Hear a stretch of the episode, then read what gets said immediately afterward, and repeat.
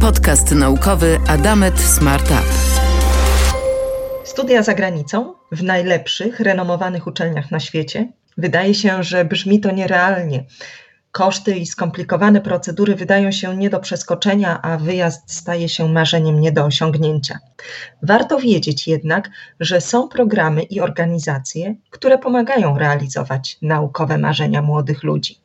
Nazywam się Agata Karolczyk-Kozyra i jestem dyplomowaną nauczycielką języka polskiego w liceum we Wschowie w województwie lubuskim.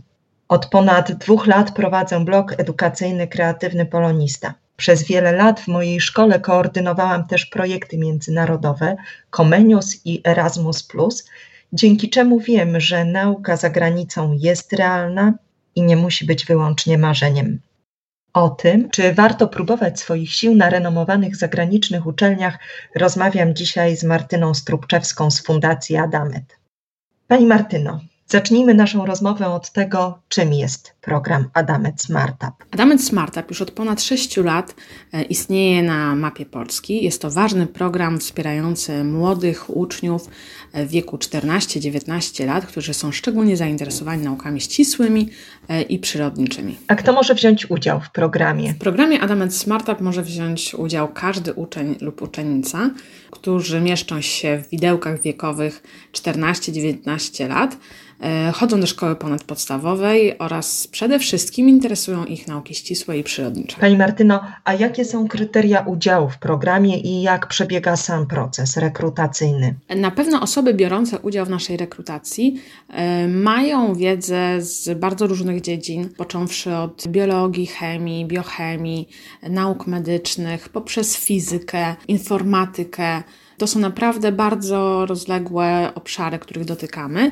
i tak też staramy się, by wyglądała nasza rekrutacja, by dawała każdemu możliwość pokazania, w czym czuje się najlepiej, w jakich dziedzinach się odnajduje, ale także staramy się, żeby nie tylko wykorzystywać tę konkretną wiedzę z konkretnych dziedzin, ale przede wszystkim dać przestrzeń, by pokazać, że osoba chętna do wzięcia udziału w programie myśli krytycznie, łączy fakty, potrafi po prostu być aktywnym, młodym człowiekiem. Pani Martyno, bardzo dziękuję za tę rozmowę.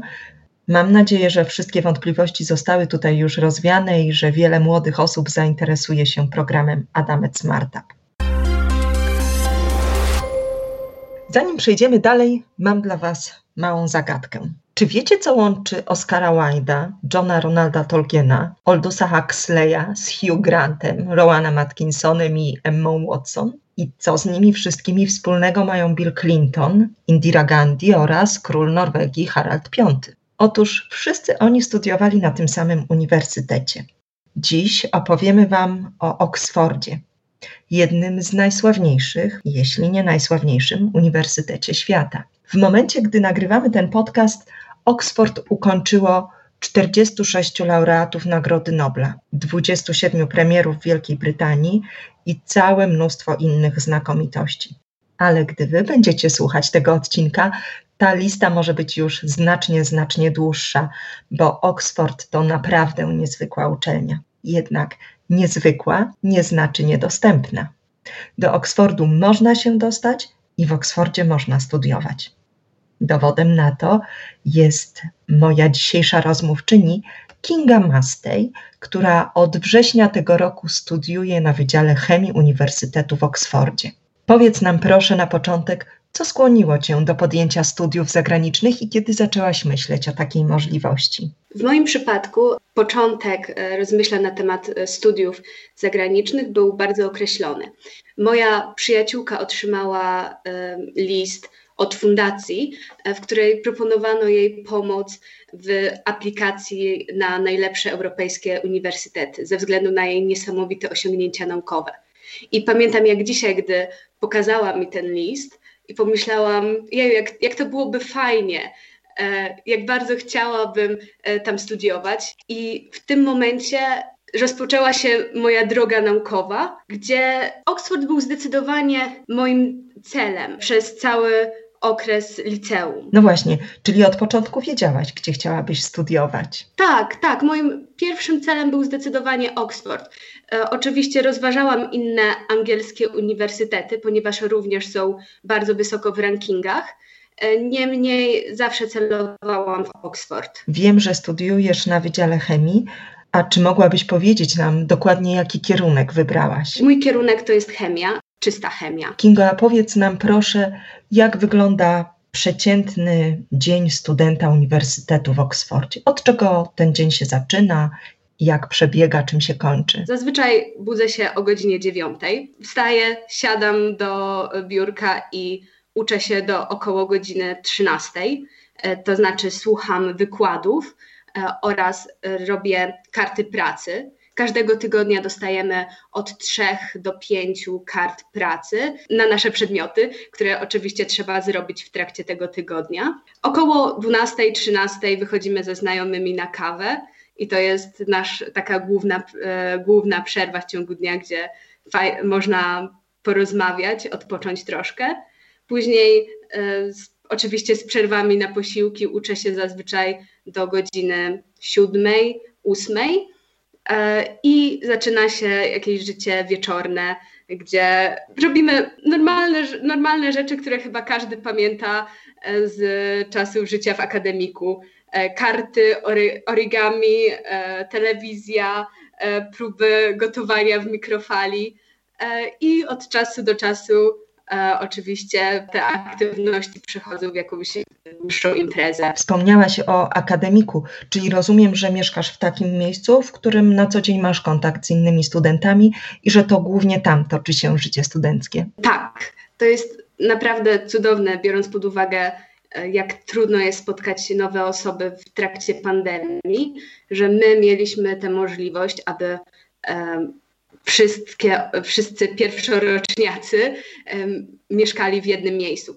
W, my to nazywamy koleżami, nie akademikami, ale mhm. college to, um, to jest budynek, w którym mieszka zazwyczaj cały rocznik, czyli w moim przypadku 130 osób. E, I to naprawdę ułatwia kontakty, dlatego że można w każdym momencie E, napisać, czy chcesz wyjść na kawę, czy chcesz wyjść na spacer, czy chcesz wyjść na bieganie, e, albo coś zorganizować, bo jesteśmy blisko siebie. Z Twojej wypowiedzi wynika, że nie tylko nauka, ale też życie towarzyskie, społeczne. Zdecydowanie. E, angielskie uniwersytety bardzo koncentrują się na dawaniu studentom możliwości rozwijania miękkich umiejętności, w tym także umiejętności społecznych ze względu na to, że często okazują się one bardziej przydatne w dorosłym życiu niż e, wykuta wiedza. A czy mogłabyś jeszcze opowiedzieć naszym słuchaczom, jak wyglądają pierwsze miesiące na uczelni? Jak wyglądają relacje z wykładowcami, z innymi studentami, e, kwestia znajomości języka, radzenia sobie z nim? Czy to jest trudne dla młodego człowieka, który przyjeżdża z Polski i czy dostrzegasz różnicę między zdobywaniem nauki w języku ojczystym a obcym? Jeśli chodzi o relacje z wykładowcami, wydaje mi się, że status studenta jest o wiele wyższy e, niż na polskich uczelniach i prawa studenta są dużo lepiej respektowane. Na przykład nie miałam jednego nieprzyjemnego kontaktu z wykładowcą. Każdy stara się, żeby nie dodawać więcej stresu, nie dodawać więcej trudności, niż to wynika z ilości pracy, którą mamy każdego tygodnia. Pracy jest oczywiście bardzo dużo. Na pierwszym roku, na pierwszym y, trymestrze pracowałam po 60 godzin tygodniowo. To jest bardzo ważne, żeby, że college i uniwersytet starają się, abyśmy mieli jak najbardziej pozytywne, jak najbardziej ciepłe relacje z wykładowcami i z innymi studentami. Jeśli chodzi o um, życie w innym kraju, o naukę w innym języku, pierwsze kilka dni było trudnych. E, pierwszy raz, jak spotkałam się w większej grupie z innymi studentami, znaczenie słów docierało do mnie około sekundy później niż ludzie to mówili w bardzo szybkim, e, bardzo szybkim angielskim, więc było to dla mnie po prostu trudne, aby uczestniczyć w rozmowie. E, niemniej to jest coś, co po prostu przełamuje, przełamuje się, co, coś, co znika po pierwszych kilku dniach. Mm. A jeśli chodzi o uczenie się w angielskim, miałam już pewne doświadczenie w tym, ponieważ przygotowywałam się samodzielnie do olimpiady chemicznej. I co odkryłam, to że wiele książek specjalistycznych nie jest tłumaczonych na języki narodowe, tylko e, wydawane są i czytane są po prostu po angielsku. Dlatego przyzwyczaiłam się do uczenia się w innym języku i nie widzę, nie widzę tutaj trudności. Myślę, że pisanie, e, sporadyczne pisanie esejów e, zajmuje mi więcej czasu niż osobom, dla których to jest pierwszy język, ale też jedną z moich motywacji, e, żeby pójść na studia zagraniczne, było to, aby wyjść z perfekcyjnym angielskim, więc zajmuje mi to więcej czasu, ale ja też się więcej dzięki temu uczę. Z pewnością. A Kingo, czego najbardziej brakuje Ci z Polski, z Twojego regionu, z Twojego domu? Myślę, że wiele studentów ma takie wrażenie, że to są dwa światy. Że jest Oxford, gdzie ma się swoich przyjaciół, znajomych, e, tryb dnia, e, swoje jakieś. Jest, atmosfera na Oksfordzie jest tak bardzo inna niż atmosfera w domu, że o tym się nie myśli. Ja szczerze mówiąc nie tęskniłam za bardzo, e, dlatego że byłam tak zaabsorbowana e, życiem tam. Tak samo teraz, gdy jestem w domu, e, ciężko mi, jakby nie, nie pamiętam, jakbym kiedykolwiek z niego wyjechała, dlatego że jest to tak specyficzny i tak zamknięty okres w moim życiu. Wydaje mi się, że te światy, te dwa światy niezbyt się łączą. A powiedz proszę, bo myślę, że to szczególnie będzie interesować naszych słuchaczy, którzy rozważają studia za granicą, czy trudno było się dostać e, na Twoją uczelnię? Jak wygląda proces rekrutacji? Czy trzeba było mieć międzynarodową maturę albo może jakiś certyfikat e, potwierdzający znajomość języka angielskiego? Absolutnie matura międzynarodowa nie jest potrzebna. Ja dostałam się na zwykłej polskiej maturze. E, proces, proces jest zdecydowanie złożony, szczególnie gdy jesteśmy przyzwyczajeni do bardzo prostego procesu, który, który odbywa się w Polsce. Tutaj w Anglii trzeba zacząć na początku klasy maturalnej. To jest do 15 października w klasie maturalnej. Trzeba E, złożyć swoje CV z dotychczasowymi osiągnięciami, zainteresowaniami, wszystko pięknie opisać. E, trzeba złożyć CV, trzeba złożyć rekomendacje od nauczyciela. Później, e, to chyba było już w listopadzie, trzeba zdać na chemię, to jest egzamin z logicznego myślenia. Większość kierunków na Oksfordzie ma jakiś egzamin, w moim przypadku to było właśnie test IQ. Później w grudniu odbywały się rozmowy kwalifikacyjne już tam w Oksfordzie, na żywo z wykładowcami. E, należy, jeśli dostanie się ofertę, trzeba oczywiście później przygotować się świetnie do matury, żeby zdać ją na wymagane, na wymagane procenty. E, w moim wypadku oferta to były dwa przedmioty rozszerzone w, w dziewiątej staninie. Dziewiąta stanina to jest top 4% e, wszystkich zdających i jeden przedmiot w top chyba 10% zdających. E, I oczywiście e, zrobić jeszcze certyfikat językowy z, tam jest bardzo duży wybór, ja zdawałam IELTS. Kolejną kwestią, o której na pewno nasi słuchacze chcieliby usłyszeć, jest kwestia finansowa. Jak to wygląda od tej strony? Czy studia są drogie, czy są możliwe stypendia? Jakie kryteria trzeba spełnić, e, aby takie stypendia ewentualnie otrzymać? I jak wyglądają koszty życia? Czy rzeczywiście jest tak drogo, jak się wydaje? Studia zdecydowanie są droższe niż w Polsce, dlatego że po pierwsze e, trzeba wziąć kredyt. Ja wzięłam kredyt od rządu brytyjskiego e, na sam, samoczesne, które wynosi 9200 funtów za rok. Oczywiście, na razie się tym nie martwię, ale gdy skończę studia, no to oczywiście muszę to oddać.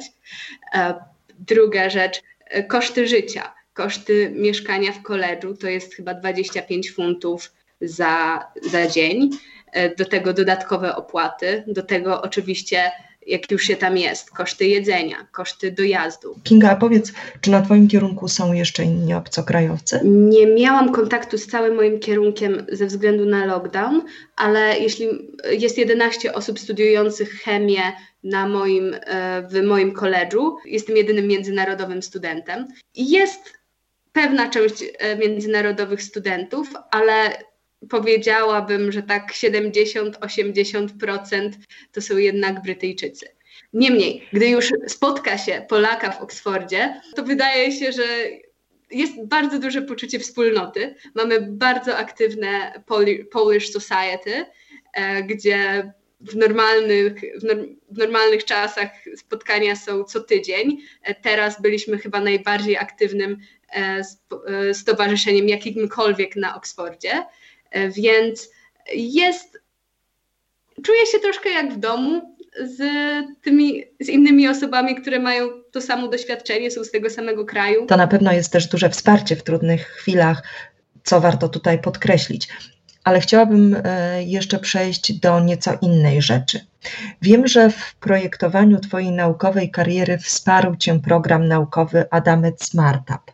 Czy możesz opowiedzieć o swoim udziale w tym programie i na czym to wsparcie polegało? Adamet Smartup spadł mi jak z nieba, bo dosłownie na drugim etapie Olimpiady Chemicznej dostałam ulotkę Adamedu Smartup, akurat w okresie, gdy bardzo szukałam e, możliwości rozwoju poza, poza olimpiadą, poza szkołą. I najbardziej fascynował mnie tutaj obóz naukowy w wakacje. Bardzo chciałam na niego pojechać, e, więc e, złożyłam e, tam, e, złożyłam tam CV, e, uczestniczyłam oczywiście w rozmowach kwalifikacyjnych, wszystko poszło super. E, obóz naukowy był przewspaniały i nadal utrzymuję kontakty z osobami tam. Na obozie mieliśmy bardzo ciekawe wykłady z absolwentami Oxfordu, więc była też możliwość podpytania się troszkę o aplikację, ale przede wszystkim te wykłady, ten obóz scementował moją chęć pójścia na studia chemiczne i też otworzył mnie na zupełnie nowe koncepty niż te poruszane e, zazwyczaj na, nawet na poziomie olimpiady. Na przykład teoria, teoria kwantowa i to było naprawdę super. A później, troszkę dla mnie nieoczekiwanie, zostałam wybrana do e, Adamedowej dziesiątki. I co oznacza, że miałam indywidualne konsultacje, które mogłam e, dostosować do swoich potrzeb, które e, pomogły mi właśnie w wypełnianiu tego stosu e, dokumentów aplikacyjnych, w przygotowaniach do olimpiady, w przygotowaniach do matury. Czułam się bardzo zaopiekowana i miałam taki komfort psychiczny, że ja teraz muszę pracować, ale ktoś ktoś czuwa, żeby moja praca nie poszła na marne. Proces, proces aplikacji jest bardzo złożony, bardzo subtelny i nie wiem, nie wiem, jakby to było, nawet przy całej tej włożonej pracy, gdybym nie miała nad tym jakiegoś mentoringu. A powiedz mi proszę jeszcze na koniec o jakichś uczelnianych ciekawostkach, czy jest tam jakieś wyjątkowe wyposażenie, możliwość przeprowadzania niezwykłych eksperymentów? Jak wygląda to na Oksfordzie? Niestety nie, nie wiem, jakie jest wyposażenie, ponieważ nie miałam żadnych jeszcze wykładów ani laboratoriów na żywo. E, ale co jest bardzo ciekawe odnośnie Oksfordu, to jest to, że jak uczestniczyłam w zajęciach tutaj w Polsce, e, bardzo dużo informacji jest podanych na tacy. To jest takie przedłużenie liceum. My ci mówimy, co masz się nauczyć, a ty się tego naucz. Podczas gdy na Oksfordzie jest tylko 10 godzin tygodniowo wykładów. Bardzo duża część to jest praca samodzielna. I naprawdę ta uczelnia uczy, uczy jak się uczyć. E, uczy bardzo wielu miękkich zdolności. Czyli na przykład mam kartę pracy i mam zadania, które nie są poruszane, nie były poruszane na wykładach których ciężko się do, do, dokopać nawet w literaturze, gdzie po prostu z tych różnych informacji, które są już podane, ja jako student, student pierwszego roku, mam sama wyciągnąć jakieś wnioski albo zaproponować jakieś rozwiązanie.